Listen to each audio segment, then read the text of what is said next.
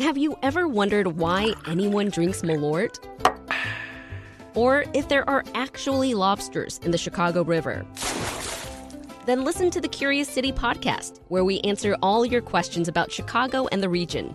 WBEZ's Curious City is part of the NPR network and available wherever you find your podcasts. Hi, I'm Justin Kaufmann, and this is Reset. That's right, Jen's headed off to host 1A from Washington, D.C., but the idea and the mission of Reset hasn't changed.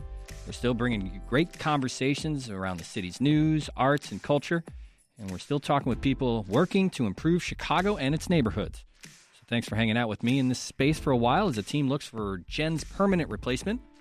Here's a question many people are asking Can Congress act on police reform? And can they deliver legislation that'll bring real change? Recent polling shows many Americans in favor of sweeping reforms, including a ban on chokeholds and racial profiling. Dick Durbin is a senior senator from Illinois and the number two Democrat in the U.S. Senate. Senator Durbin, welcome back to the show. Good to be with you. So let's get right into this idea. I mean, there are dueling uh, plans in Congress. Democrats put out uh, your plan last week, Republicans sometime this week.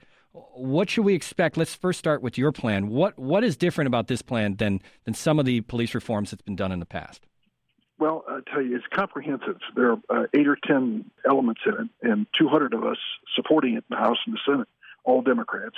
I was original co-sponsor along with Senator Duckworth. It gets down to basics, banning chokeholds, for example, uh, talking about new training standards, uh, incentives, financial incentives to police departments for that training and retraining. Uh, it goes into some real fundamental questions about a national police registry so that someone who has been a wrongdoer in one community can't escape to another and fail to disclose their background. Uh, we talk about the issue of immunity in courts as to whether, mm-hmm. if an individual policeman is responsible for uh, wrongdoing, whether uh, the employer, in this case the city or the county, whatever it happens to be, uh, would have civil liability. Uh, we go into a number of other areas there, all of which are designed, including the anti lynching statute, all of which are designed in a comprehensive way to address the issues. Mm-hmm. I, I, the bill would create, like you said, a national police misconduct registry. Uh, yeah, I'm interested about that because we've seen in Chicago uh, or in the state of Illinois uh, the uh, Attorney General Kwame Raoul talking about uh, licensing police officers. It seems like the governor and the mayor behind that. Are you behind something like that on a local level? The idea of giving a license to police officers as well as having this registry? Well, we require beauticians and barbers to be licensed. Uh, there are lots of uh, professions and occupations that we license. I don't think it's unreasonable. I think uh, it, it, requires standard of professionalism, uh, some accountability, uh, some formal record taking, and uh, licensure, which can be referred to. I think it's well worth exploring on a state by state basis for licensure. Mm-hmm. Uh, you know, it's interesting because when I hear when I hear in my network just the idea that uh, almost a collective social media eye roll when they talk about Congress making changes, because the, the question is you can't get it done because of the political partisanship, and also at the same time uh, there have been reforms before, and and the police departments and police officers have just not been held accountable. So, what do you say to people who say, you know what, uh, this is just more speak uh, and not really getting to the root of the problem? Anyone who's skeptical or cynical of our political system has uh, certain, certainly a lot of evidence to present. But let me tell you why I think this may be different. Uh, first, we do have two real differences a Democratic House of Representatives, Democratic majority, a Republican Senate, uh, 53 47, and a Republican president. So you're going to have to have find uh, a solution here that has bipartisan support. Is it possible the president or his followers will come around? Well, I'll tell you something. The reaction across this country uh, to the George Floyd murder and many things uh, that preceded it and that followed it is so different and so vast and so big and so overwhelming and so bipartisan. There's a chance. There's a real chance for reform here. Hmm. Uh, this morning, and you mentioned it just about qualified immunity, and I want to get into this because the Supreme Court declined to hear cases seeking the reexamination of qualified immunity, which is the, it's a legal doctrine that shields police officers from misconduct lawsuits. Uh, you're going to reform this doctrine. Tell me about that. Well, remember, this is not a statute. It is not a law. It is a court interpretation of what the law means. And what it boils down to is this uh, should a person guilty of wrongdoing uh, be responsible in a court of law in a civil lawsuit and pay damages to the victim? Uh, and under this qualified immunity, the answer is no, almost never uh, in these circumstances. Well, I'll tell you, it comes down to a very basic political difference here. Republicans, by and large, do not believe in courts and juries. They are loath to see them promoted or used regularly. They find ways around them arbitration, uh, immunity, anything to keep this out of the hands of 12 jurors who can hear the evidence and make a decision. I feel exactly the opposite. Yeah. I think that is really democracy in action. Now, there's a growing number of Democrats who, who want to end qualified immunity. Republicans feel like that would go too far. I want to play uh, one of your colleagues, Senator Tim Scott, uh, Republican from South Carolina, speaking on the idea of going too far and ending qualified immunity. Let, us listen here. From the Republican perspective, and the president has sent the signal that qualified immunity is off the table. They see that as a poison pill on our side. Decertification would be a path that I would be interested in looking at. That is a path that has got a roadblock because I don't have the votes on the other side to, to make that into law. Just calling it a poison pill, what's your reaction to that? As I said earlier, it is a fundamental difference in philosophy. In my experience in Congress, the Republicans are always looking to keep things out of the hands of a jury. 12 people off the street, sworn in, doing, listen to the facts, reaching a conclusion how the law applies, and, and a verdict in a case. It is just as basic as an election, as far as I'm concerned. They don't like it. It scares the hell out of them. And so they do their best to keep things out of the jury box. And for them to declare this is the ultimate, we cannot, uh, this is the bone in the throat that will choke us, we can't let this happen, tells you how strongly they feel about this. Mm. Same thing happens when Mitch McConnell of Kentucky stands up and says, no more help for coronavirus unless we have immunity, governmental immunity for the businesses uh, that reopen.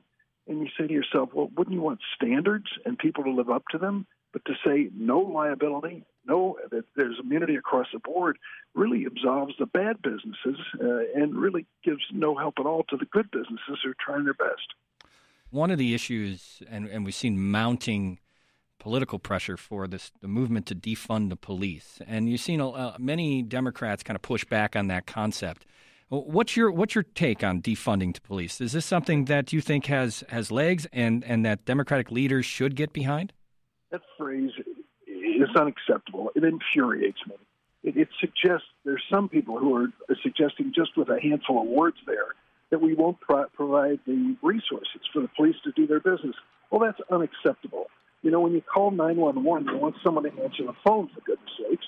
When the neighbor next door is threatening to kill their wives and children uh, with a gun, are, are you going to call someone to counsel them? You're going to call the police department. Here's what it comes down to we can reassign resources more effectively. For example, you want to deal with why kids join gangs and shoot one another in the neighborhoods of Chicago? 92% of those kids sitting in the Cook County Juvenile Facility have been either victims of trauma or witnessed trauma in their lives, uh, the so called uh, adverse childhood experiences. Bringing in counselors to intervene in those lives before they turn to gangs makes sense, much more than, than a police presence makes sense under those circumstances. So I don't think the police should bear that responsibility. I think others should. But we definitely need police. We need to invest in better police training and recruitment, and that means spending more money. You and I are smart guys, though. I mean, I know what defund the police means. I think the idea is that to reallocate and think about how funding is done. So, going back to that talking. same question, I mean, uh, do do you support the idea that is behind defund the police, which is to to look at maybe putting some of those uh, precious resources uh, in different places, like social workers uh, and other places absolutely. that might be. No, absolutely. Yeah. I agree with you yeah. completely on that. But that is not what the phrase is, and that's not, not how it's being used by our critics. You know, they're saying, oh, defund the police. You know, what are you going to do when you need some uh, cops on the beat? Well, we know it in Chicago with the thousands of people who've been shot and killed. We need to deal with gun violence, and that requires police presence and police activity. And I want them to be the best. Mm-hmm. But defund the police is, is just one of these flippant terms that's being turned into a, a political bloody shirt. And I, I think we've got to take a few minutes more to explain exactly where we need to go. We want to make sure we not only reform the police, but we reinvent them in the 21st century to the actual needs of security in our communities. When you see budgets in the city of Chicago where the, the percentages that go to police are, are you know, upwards of 50, 60% of the budget in other towns and cities around America, I, I think that's where this is coming from, where we've seen other social aspects, whether it be teachers or, or public service workers or social workers who have been defunded in the past, and there hasn't been a lot of rhetoric around that. That I think is the the whole point of it is just saying when you think of a new police force, do you think that there may be a more diverse and more spread out allocation of the resources from our tax money? Absolutely, I don't argue with that in any way whatsoever. I can also remember going with uh, the former mayor in Chicago, Rahm Emanuel, to some of the police stations in, in the areas of heaviest gun violence and having him show me the technology that they were using to, to try to reduce the number of guns that are being fired and to find out where they were and who's misusing them. It's technology, it's expensive, mm-hmm. uh, but it pays off. I think it does to make that investment. So, so let's not make it an either or situation. Let's make it both. Let's professionalize the police. Let's make sure they have the tools they need to keep us safe. But let's acknowledge there are things that they cannot do despite all their training, that need to be done to make us safe. Senator Durbin, I'm interested because here we go into the summertime where it is, uh, it, with everything that's happening, whether it's a virus or, or systemic racism, there still is a political campaign for president. I'm interested in how you think this issue is going to play out because here comes Congress with uh, two different bills a Republican bill, a Democrat. There will be compromise, hopefully, and something gets passed. But the American people at the end of the day are going to have a say on whether or not the either political party responded to uh, millions of Americans who are calling for change. Do you think this will be the, the number one issue when it comes to the presidential election in 2020? I think we have three number one issues. We have a pandemic. We have yeah, an economy that's flat on its back with 40 million unemployed people. And now we have this issue with George Floyd of, of race and law enforcement.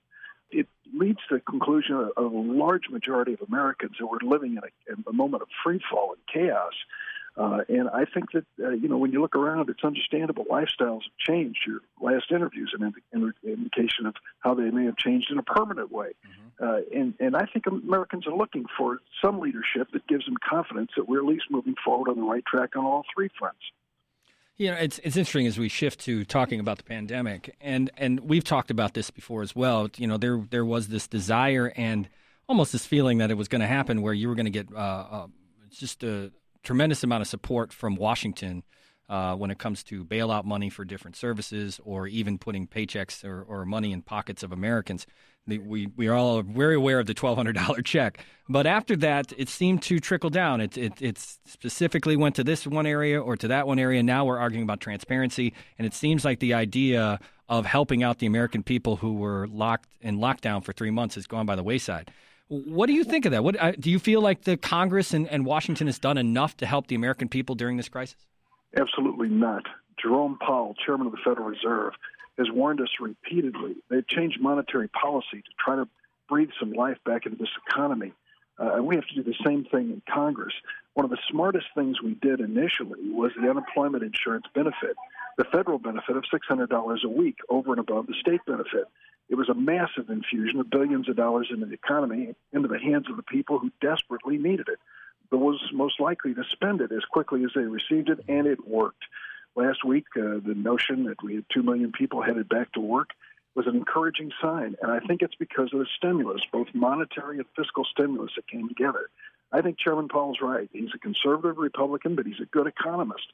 At this moment, we have got to make sure we don't fall short of uh, pushing beyond this recession uh, into a, a growing economy. Now, we are held back by the pandemic. A lot of businesses cannot open. There's consumer resistance, which we should not understate. Uh, but the reality is, putting money into the hands of people who desperately need it is the best thing, I think, for the economy and the most humane approach to mm-hmm. government. We know we're in election season, and we know that there's going to be a lot of effort, uh, pl- you know, from both political parties to to work on their reelection campaigns or their election campaigns. And and I have to ask, I mean, do you think that Congress will step in and help the American people before the election, or is this something that we should should be cynical once again and think that Congress is is not going to really move towards helping uh, until uh, we decide who's going to be the next president? Unemployment rolls now up around 40 million. We have this federal plan, an additional $600 a week for those who are uh, facing unemployment uh, over and above the state benefits, whatever they may be. Imagine, if you will, that that all comes to an end on July 31st, and it does. Would you want to be in that position in the White House mm. with millions of Americans unemployed and being cut off from this federal assistance? no, I think it's it's really is unlikely that even this president will let us go uh, into the election under those circumstances. Yeah. He's going to uh, look for some way to put uh, a new version, a new stage, a new phase into unemployment benefits, and I think he should. I also think we need help for state and local governments. I mean, we're going to have layoffs of teachers, uh, of medical personnel, of law enforcement across the board if we're not careful. We need money in the state of Illinois. We need it county level, city level as well.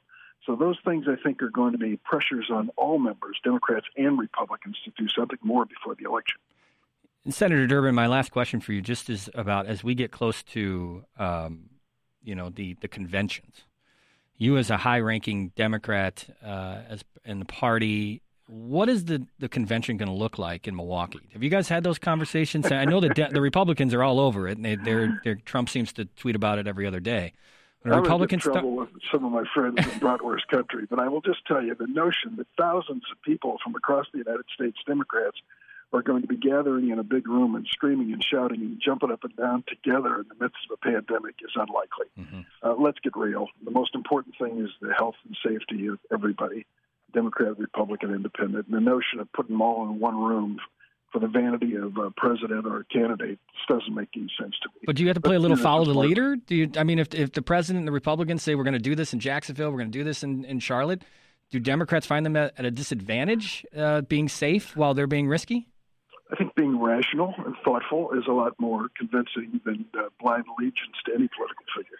Senator Dick Durbin, uh, the, uh, the high-ranking senator in Washington, and of course our senior senator here in the state of Illinois, taking some time out today to talk with us. I appreciate it, Senator Durbin, for joining us here on Reset. Take care. Thank you. And that's today's Reset. Come back tomorrow for another great conversation that'll help you understand your city and your world a little better. I'm Justin Kaufmann. Follow me on Twitter at Justin Kaufmann. That's with uh, two N's at the end. And follow the show at WBEZ Reset. Thanks for listening, and we'll catch you again tomorrow.